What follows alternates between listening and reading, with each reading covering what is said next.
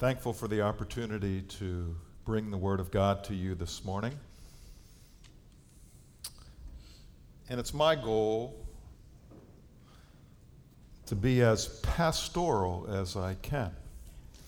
Uh, because we're going to talk about death.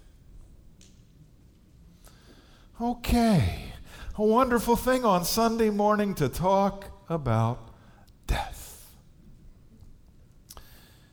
In over 30 years of ministry, the most challenging opportunities have come my way when I've been able to help others through the experience of death. And so it's just a choice that I've made, and the Lord has confirmed that choice to talk about it in a, in a, um, in a time when we're not emotionally engaged with the issue. Now, I recognize that at our age, our age, right? Um, you know, it's much closer now than it's ever been.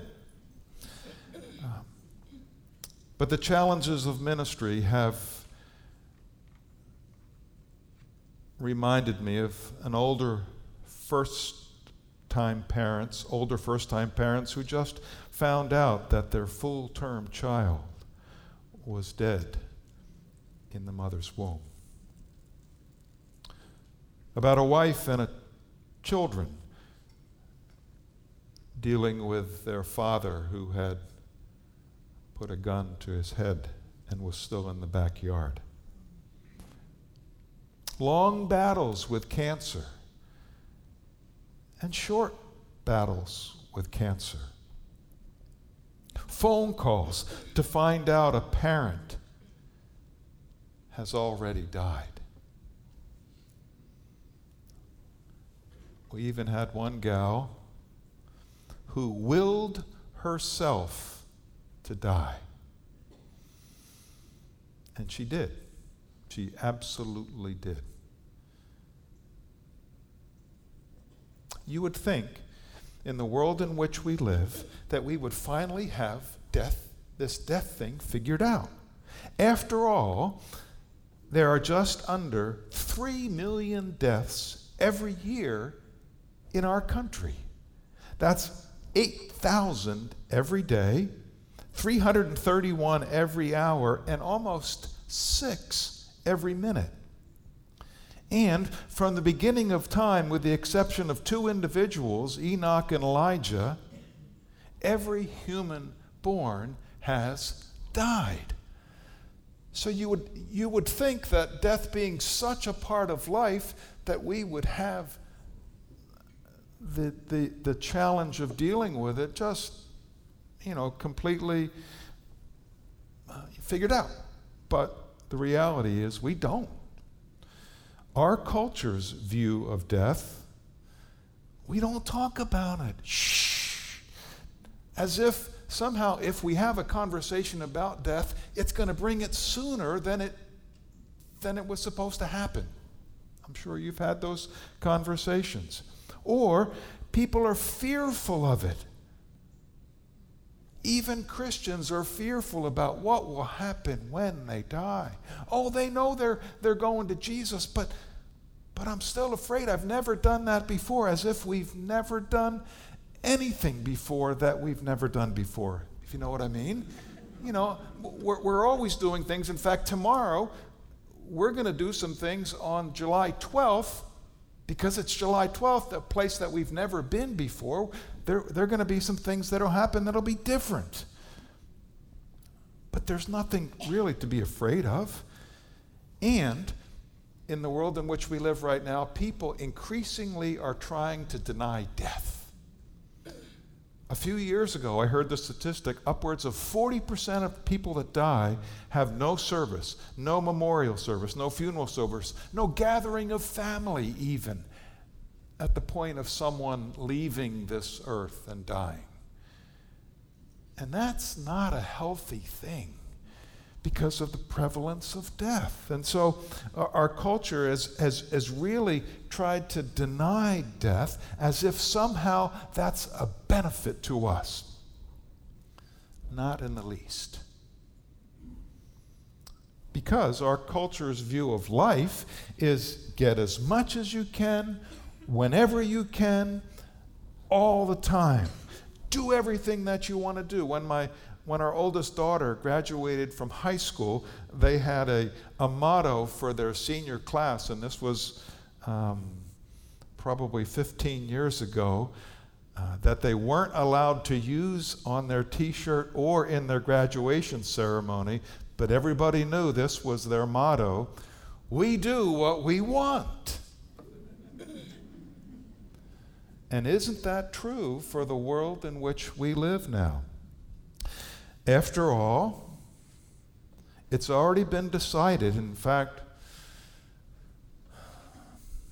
some might say it's science. There is no life after death. And then connected to that, because there is no God. And and this is where they're heading. If there's no God, then there's no judgment. Then I don't face consequences for the actions and the words that I've used here on this earth. And if we're not careful, these attitudes can creep into the church and impact us as Christ followers. Do we believe that God has numbered our days before one of them came to be, as Psalm 139 so clearly states? Do we believe that Jesus will accompany us into the heavenly realm as he promised his own disciples in John 14? Do we believe that heaven is not just gain over the worst in life, but rather an improvement over the best in life. Did you hear that? Not just, oh, he's been sick for so long. Finally, he died, and finally, he's in heaven and he doesn't have to suffer anymore. That's not what heaven is. Heaven is the best vacation that you can think of, the best family gathering that you could have, the most joyous time that you've ever experienced here on this earth. Heaven is better. That's the heaven that's gain. Isn't it true that our views of life and death impact the way we live our lives? Our views of life will either help or hinder our views of death. If we are inaccurate in our view of life, we more than likely will be inaccurate in our view of an attitude toward death. If we overvalue life, which is the case with many, we are fearful, we're disappointed, we're discouraged when we talk about death, when we face death, when someone close to us dies. If we undervalue life, we limit our usefulness and our purpose while living, even to the point of suicide, which is taking control of what belongs to God. So let's go to the Word of God this morning. And if you have your Bible with you, turn to Philippians chapter 1, verses 18 to 26. The Apostle Paul is not in any way fearful about talking about death. And in Philippians 1, he says these words and makes an interesting observation. Yes, he says, I will continue to rejoice for I know that through your prayers and God's provision of the Spirit of Jesus Christ, what has happened to me will turn out for my deliverance. I eagerly expect and hope that I will in no way be ashamed, but will have sufficient courage so that now, as always, Christ will be exalted in my body, whether by life or by death. For to me, to live is Christ, and to die is gain. If I'm going to go on living in this body, this will mean fruitful labor for me. Yet what shall I choose? I don't know. I'm torn between the two. I desire to depart to be with Christ, which is better by far, but is more necessary for you that I remain in the body. Convinced of this, I know that I will remain and I will continue with all of you for your progress and joy in the faith, so that through my being with you again, your boasting in Christ Jesus will abound on the account of me. Paul talks about the struggle, whether it's a better thing to die or a better thing to stay living. And in verse 21, he used that statement For me to live is Christ, and to die is better. To die is gain. To understand how the apostle could make that statement, we need to remember why he wrote this letter to the Philippians. He recognized that his circumstances, what he was going through, might discourage them, might diminish their faith, or cause them to listen to other voices that were not true to the gospel. Instead, he wanted them to be joyful. More than a dozen times in this short four chapter letter, Paul talks about joy and mentions joy, not only as a noun, but as a verb, to be joyful in all circumstances. Why? Because he found himself in prison once again, this time in Rome living for Jesus, right? For me to live as Christ, living for Jesus was not easy for Paul. In case we feel that our current situation, uh, the circumstances that we find ourselves in, are dragging us down and causing us to start doubting about our future uh, with the Father, the future the Father has planned for us, and begins to take away our joy, let's for a moment remember what Paul had experienced in his journey with Jesus. Immediately after his conversion, there on the road to, to, Damascus, they sought to kill him, and he was forced to flee the city by being lowered from the city wall at night in a basket. Later, he was forced to flee from Iconium he was pelted with stones and left for dead at Lystra, was beaten and thrown into jail at Philippi, was forced to flee from Thessalonica after his preaching touched off a riot. He went there to Berea, from where he was also forced to flee. He was mocked and ridiculed by Greek philosophers at Athens. He was hauled before the Roman proconsul in Corinth. He faced, he faced both Jewish opposition and rioting from Gentiles in Ephesus. In Jerusalem, he was savagely beaten by a frenzied mob and saved from certain death when Roman soldiers arrived on the scene and arrested him. He was under house arrest in Caesarea for two years without resolution before heading to Rome. And after an eventful trip, which, he included, which included being shipwrecked in a violent storm, Paul arrived at Rome, where he writes Philippians during his fourth year of Roman custody, awaiting Emperor Nero's final decision in this case. What would he say? For to me, to live is Christ. For Paul, the circumstances that he faced in his life only increased his faith. Satan so wants to discourage us. Satan so wants us to give up on God because of what we're facing. In Paul's case, he chose to allow each one of those circumstances to deepen the roots of his faith. And he would write a letter late, later in this letter that he had learned how to be content, to trust the Lord in any situation that he found himself in. For me to live is Christ, Paul would say. That view of life allowed him to look at death as gain. As he wrote in Galatians 2:20, I am crucified with Christ, nevertheless I live, yet not I, but Christ lives in me. And the life that I live in the flesh, I live by faith in the Son of God who loved me and gave himself for me. And so, I ask the question how is death gain? For those who've chosen to follow Jesus, here are a few reasons. Not complete, but here are a few. Number one, we have permanent freedom from evil permanent freedom from sin. Revelations 21, verses 22 to 27. I did not see a temple in the city. John looking at that that eternal city. I did not see a temple in the city because the Lord God Almighty and the Lamb are its temple.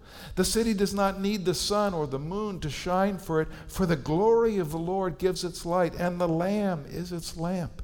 The nations will walk by its light, and the kings of the earth will bring their splendor into it.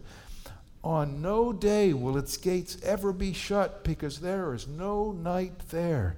The glory and honor of the nations will be brought into it. Nothing impure will ever enter it, nor will anyone who does what is shameful or deceitful, but only those whose names were written in the Lamb's book of life.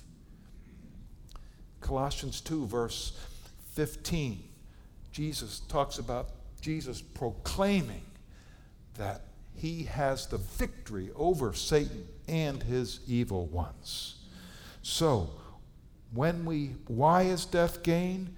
We have a permanent freedom from sin and from evil. That's a pretty good one right there. We return just to the place that Adam and Eve were before they chose to sin. Number two, we will be like Jesus we will be like Jesus. 1 John chapter 3 verse 2 John writes again, "Dear friends, now we are children of God, but what we will be has not yet made known. But we know that when Christ appears, we shall be like him, for we shall see him as he is." We will be like Jesus. We don't become Jesus. We're not somehow divine. No, the grace and the blessing of God allows us to exist just like Jesus exists. And we will see him as he is. So we'll have a permanent freedom from evil and sin. We will be like Jesus. Number three, we will be with Jesus. Revelation 21 again. John writes, Then I saw a new heaven and a new earth, for the first heaven and the first earth had passed away, and there was no longer any sea. I saw the holy city, the new Jerusalem, coming down out of heaven from God, prepared as a bride, dressed for her husband. I heard a loud voice from the throne saying, Look, God's dwelling place is now among his people, and he will dwell with them. They will be his people, and God himself will be with them and be their God. He will wipe away every tear from their eyes. There will be no more death, or mourning, or crying, or pain, for the old order of things has passed away. We will live with the Father. We will live with the Son. We will live with the Holy Spirit in their presence.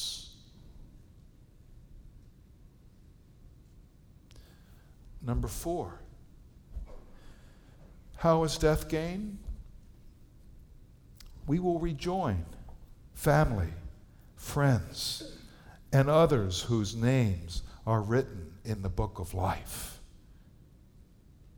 John writes in Revelation 7 After this I looked, and there before me was a great multitude that no one could count from every nation, tribe, people, and language, standing before the throne and before the Lamb. And they were wearing white robes and holding palm branches in their hands. And they cried out in a loud voice Salvation belongs to our God who sits on the throne and to the Lamb.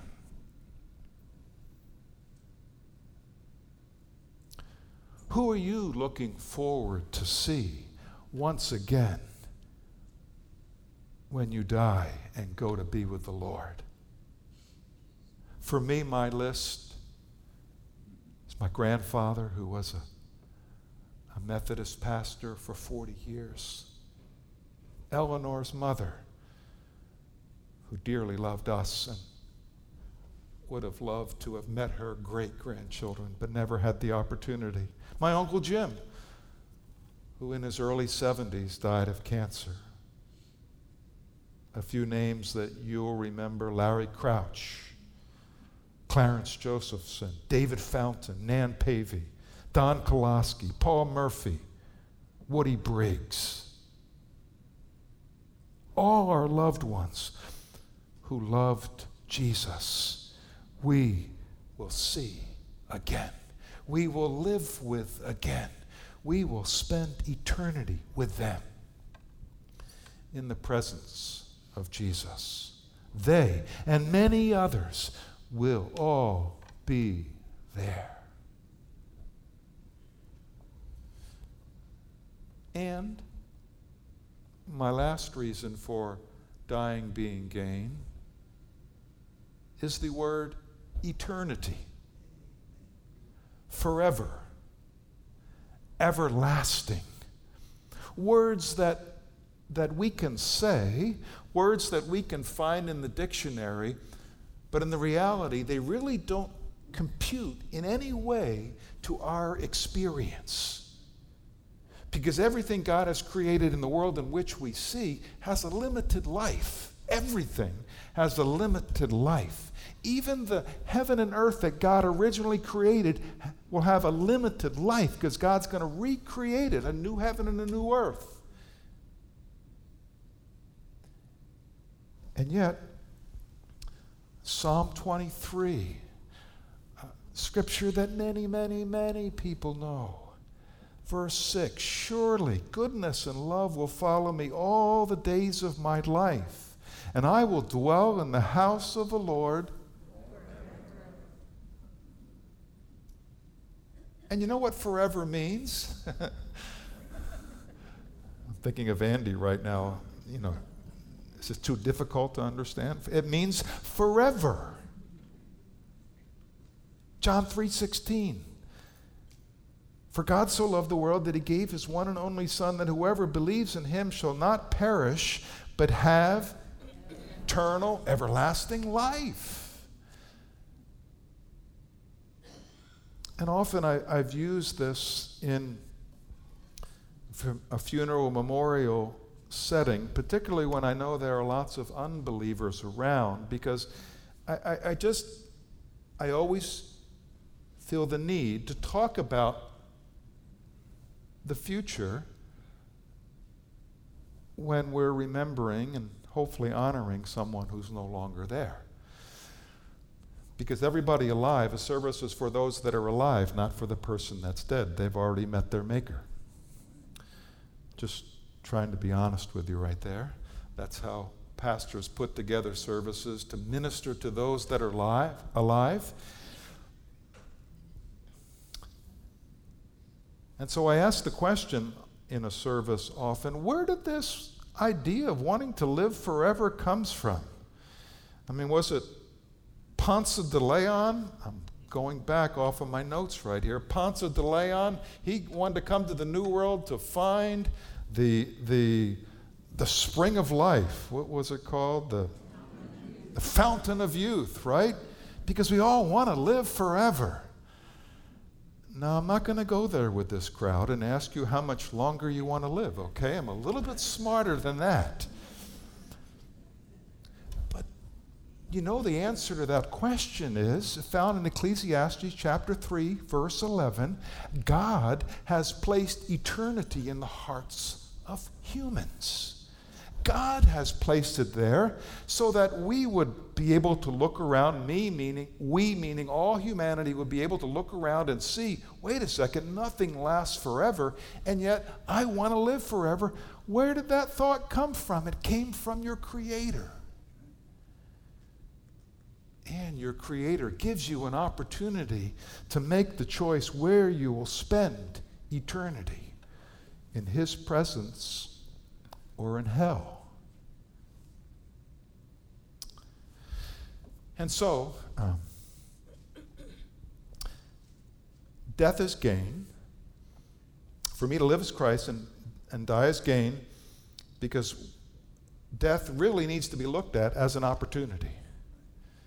It's, it's an opportunity. It, it's an opportunity to remind everyone, including ourselves, that life is short and so temporary. Earlier, Sonny prayed about the, the collapse of the building over in Surfside. No one who went to bed that evening understood that that was going to be it that night. But isn't that a picture of the, of the temporary nature of the lives that we live here on this earth, completely dependent upon Jesus to, to extend our lives each and every day? Life is short and temporary, but God is eternal, and so is heaven. An eternal dwelling place that Christ goes and prepares for us to live in with Him. Death is an opportunity because death is so hard. And, I, and hopefully, and I know for some of you, I have to be careful because I'm not trying to, to rub in the wrong way. And so I, I want to affirm that death is hard. It stinks. We would much rather not have to go through the death of a loved one, the death of a parent, the death of a spouse, the death of a child or a grandchild. I know that's been a part of, of our collective experience. But death absolutely points to God. It absolutely points to the fact that Jesus holds the key to life and death, and that his death on the cross paid the penalty for my sin, for your sin, for all of our sins, for the sins of all of God's family, enabling us to enter into his family and to join the eternal rest, to spend eternity in heaven. Death absolutely points to God. Death is also an opportunity because no one dies before the time decided by God. No one dies before the time decided by God. And it's always God's desire that men would choose, men in a generic use of the word, which I think is okay, right? At least what used to be. That all humans would have the opportunity to choose to follow Jesus, to receive the gift of salvation by having their sins forgiven, by putting their faith in Jesus Christ alone. Every human being has that opportunity. Death is also an opportunity to experience His presence and love like none other. When someone that you love leaves, there's a hole in your heart, in our hearts that only God can fill. And He so wants to fill that. He so wants to grab you in His loving arms to tell you that His grace is sufficient and it will carry us through. Death is also an opportunity to minister to family and friends like none other. And so, will the death of a loved one tear a family apart, which can happen, and I've seen it, or by the grace of God, bring a family closer? And maybe even bring some in a family who don't know Christ to come to a true understanding of what it means to be a follower of Jesus. One of the hardest things about following the guidelines during our, our the last year and a, almost year and a half was the fact that that that we were told and we did stay away from one another.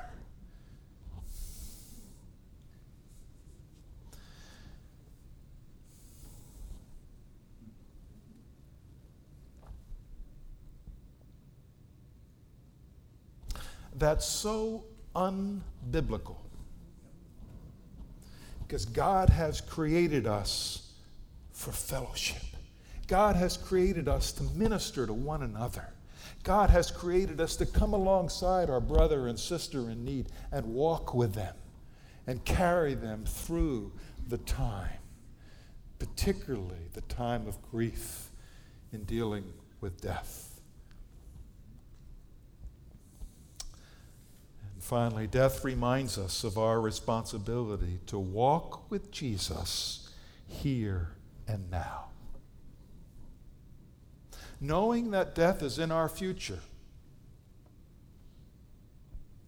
I'll say that again. Knowing that death is in our future, how should we live?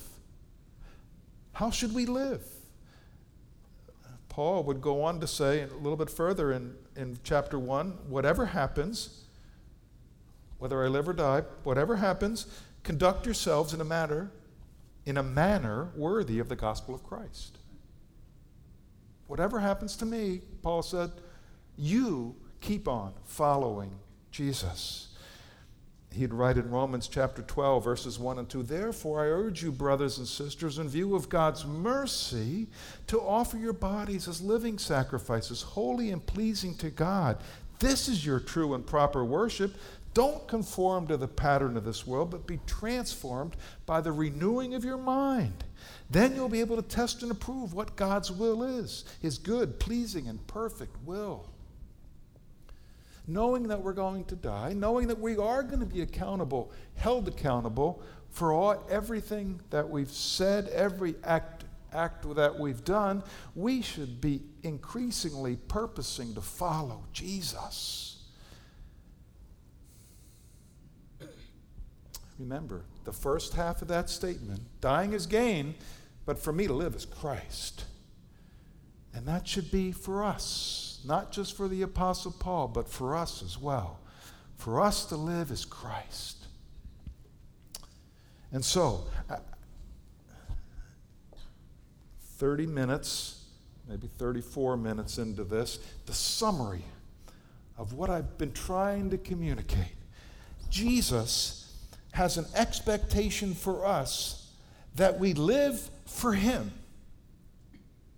If, if He's our Lord, if He's our Savior, an expectation that we should live for Him every day, 24 7, all day, every day, that we live for Him. For me to live is Christ. And if we do, the Holy Spirit will empower us to accomplish the good things that He has planned in advance for us to do.